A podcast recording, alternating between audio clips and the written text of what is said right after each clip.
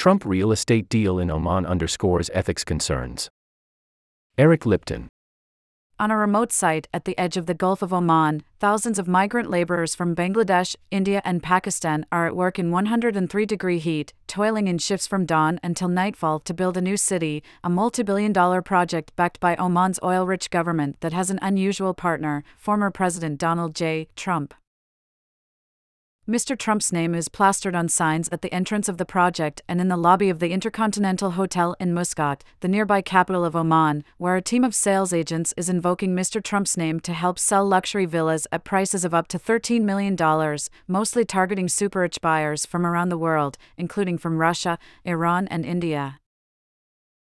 Mr. Trump has been selling his name to global real estate developers for more than a decade but the Oman deal has taken his financial stake in one of the world's most strategically important and volatile regions to a new level, underscoring how his business and his politics intersect as he runs for president again amid intensifying legal and ethical troubles.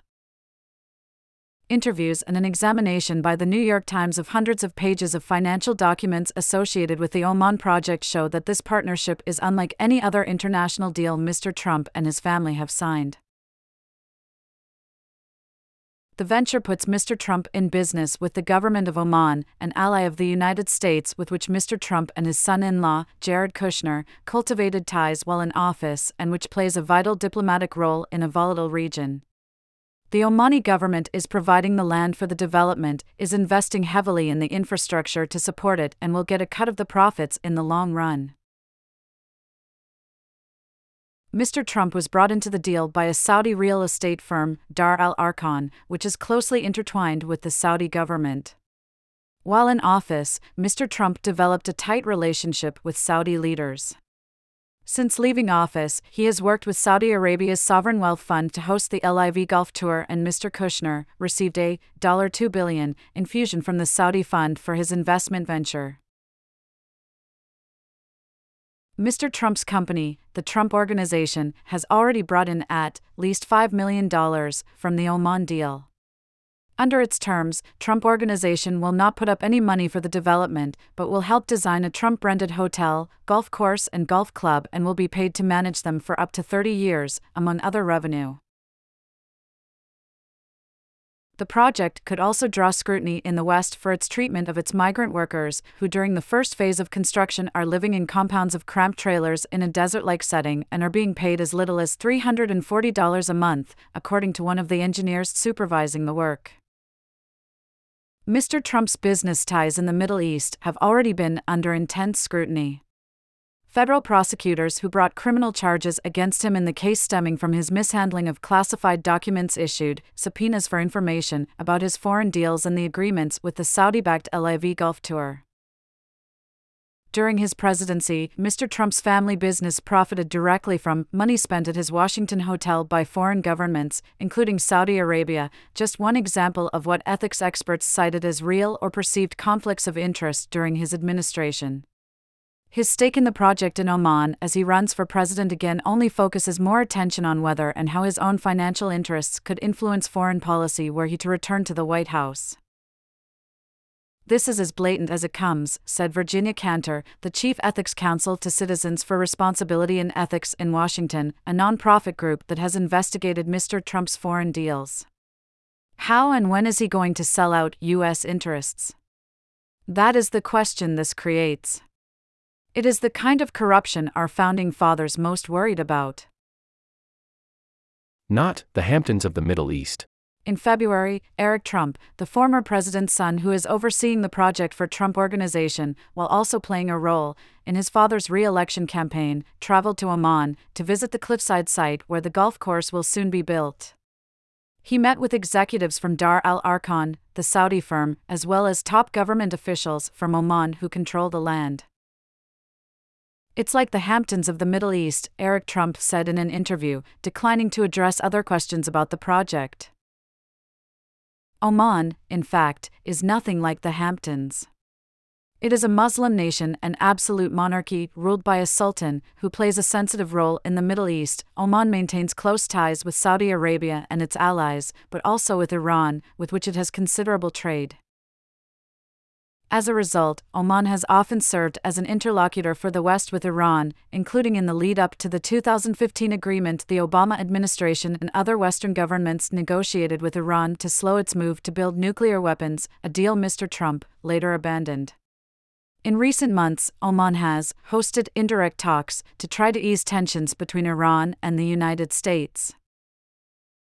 Oman is also a buyer of weapons from the United States, including Lockheed Martin's F 16 fighter jets and a Raytheon manufactured missile system that it agreed to purchase last year. Mr. Trump, while at the White House, had sent Mr. Kushner to Oman in 2019 to meet with Sultan Qaboos bin Said, then the nation's monarch, to discuss the Arab Israeli dispute. Mr. Trump later reached out to Haytham bin Tariq al Said, who took over as the new Sultan in 2020, to praise the success of the first eight months of his rule and to discuss ways to strengthen the Oman US bilateral economic partnership, according to a White House summary of the call. Mr. Trump did not pursue any new international real estate deals while in office, but his search for deep pocketed international partners picked up when he left the White House in January 2021, his reputation at home tarnished by the January 6 assault on the Capitol. And it was through Dar al Arkan, the Saudi real estate company, that Mr. Trump and his family firm got into the Oman project the government of Oman had chosen Dar al Arkan to run the second phase of the EDI project, which covers a vast stretch of coastline east of the capital city. Hashel bin Abaid al Maruki, the chief executive of the Omani government agency that oversees the EDI project, said it was Dar al Arkan's choice to bring in Mr. Trump, but he added that international brands like Mr. Trump's would help bring global attention and sales to the project helping us to accelerate the delivery of the project, accelerate also the return of the project, to accelerate the selling of the project, Mr. Al Maruki said, speaking from the conference room of a beachfront W hotel that his agency also developed in Oman. What is good for the project is good for us. Mr. Trump was on hand to close the deal in New York in November, just before he announced his 2024 presidential bid. Executives from the Saudi real estate company visited Trump Tower and showed off designs for the project, and Eric Trump signed paperwork confirming the deal. Our partnership with Trump will distinguish our first project in Oman and put it on the global map, Youssef Al Shilash, the chairman of Dar al Arkan, said in a statement issued as the deal was signed.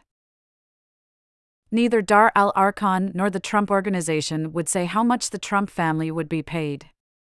In previous international deals, the family has traditionally taken a fee in exchange for the use of its name, a separate fee to manage the hotel and golf properties, and a percentage of the profits on the sale of Trump rented villas if the prices hit a goal. Links to foreign governments. In Oman, the government's contribution to the EDI project starts with the land. It has set aside nearly 3,000 acres along the Gulf of Oman for the project, a quarter of which it has turned over to the Saudi run Dar al Arkan the Omani government will be paid back over time for the land and get a cut of the profits from the project, according to a detailed description of the deal made public in a financial filing in London.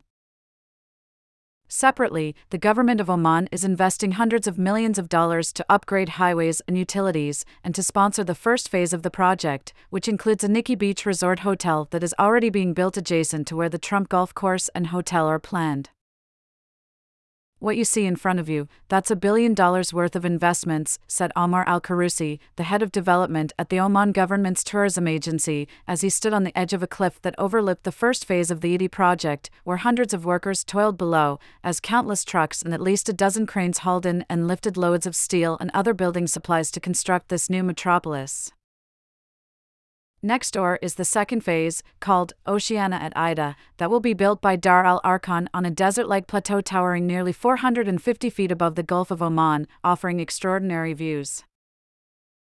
The area historically has been known for what is called Wadi May, a ravine that remains dry most of the year, but whose raging waters during the region's occasional rains have left elaborate rock formations that create spectacular natural vistas. Dar al Arkan and the Trump Organization now want to build luxury hotels, golf course, and townhouses overlooking the austere landscape. Dar al Arkan was founded nearly three decades ago by Saudi real estate executives who bought up land for future housing developments, and it eventually became a large scale home builder itself. It maintains extremely close ties with the Saudi government. Dar al Arkan is one of the country's most important beneficiaries of a decision more than a decade ago by Saudi Arabia to pump in billions of dollars of government funds to help create a modern, mortgage backed housing industry in an effort to expand homeownership. It is also a major investor in Saudi Home Loans Company, which has profited as government dollars flow into the mortgage industry. Dar al Arkan more recently moved into international luxury real estate development, this time through a London based subsidiary it set up called Dar Global. Dar Global is teaming up with luxury brands like Missoni, Versace, Lamborghini, as well as the Trump family, on projects outside Saudi Arabia targeting international buyers. Dar Global is targeting buyers who will pay as much as a 30% premium for a branded townhouse and can often buy their units with cash, according to a confidential company document obtained by The Times. There is a big wealth concentration in the world, which means that those people will more and more demand more exclusive products and more exclusive projects, Ziad El Chaar, Dar Global's chief executive, told real estate developers in France this year. Mr. El Chaar had worked with the Trump family in Dubai, building a Trump International Golf Club. Pleased with that project, he asked the Trump family to join him in Oman, in what will be Dar Global's largest international project, worth an estimated $4 billion. The 30 year agreement between Dar Global and the Trump family designates the Trump Organization as the hotel manager that will direct the management and operation of a world class, super luxury hotel to be constructed by Dar Oman within its IDA project in Oman. The deal puts the Trump company in charge of the hotel budget, its restaurants, and any retail stores. The Trump Organization will set prices and market the hotel once it opens under the name Trump International Hotel Oman. It will have similar management rights over the 18 hole golf course and golf club, which will be known as Trump International Golf Club Oman. There will also be over 200 Trump branded residential villas, according to one company document published in January and marked confidential. The Trump family, the agreement says, will not have to commit its own money to the project, but it will have detailed oversight, including reviewing a model room that Dar Global will build to sign off on the design. Dar Oman will design, develop, construct, equip, and furnish the hotel at its sole cost and expenses, in accordance with the specifications, standards, and requirements issued from time to time by the hotel manager. The financial documents say, referring to the Trump Organization. Working in the heat. More than 1,000 migrant laborers are busy in the searing heat building the first phase of the Oman government's IDI project. Next door, at the IDA site, where the Trump branded phase of the project will eventually rise, work on the roads is just beginning. The army of workers, in orange, blue, or yellow overalls, move deliberately, many of them with their heads covered with towels and other fabrics stuffed under their hard hats to try to protect themselves from the heat, routinely above 100 degrees, during 10 hour shifts. They live mostly in trailer camps adjacent to the construction site, or they arrive in fleets of buses that run through the billowing clouds of dust that blow through. Like other Middle Eastern nations, Oman has drawn scrutiny for its treatment of foreign workers. In a report last year, the State Department listed labor exploitation of foreign migrants as among the human rights issues it is monitoring in Oman. Some low skilled migrant workers in fields, including construction, face working conditions indicative of forced labor, said the report, which went on to say that Oman has appropriate safety and health labor standards that, it noted, an advocacy group said were not always enforced for foreign workers. One recent afternoon, the migrant workers came marching out of the site of the first phase during a shift change, walking right past a giant sign promising coming soon to Ida, Trump International Golf Club, Oman showing renderings of a carefully manicured golf course to be carved from the desert like land. In tiny print at the bottom of the site, it also said Trump International Golf Club Oman is not owned, developed, or sold by Donald J. Trump, Donald J. Trump Jr., Eric Trump, noting that this site was run by Dar Global.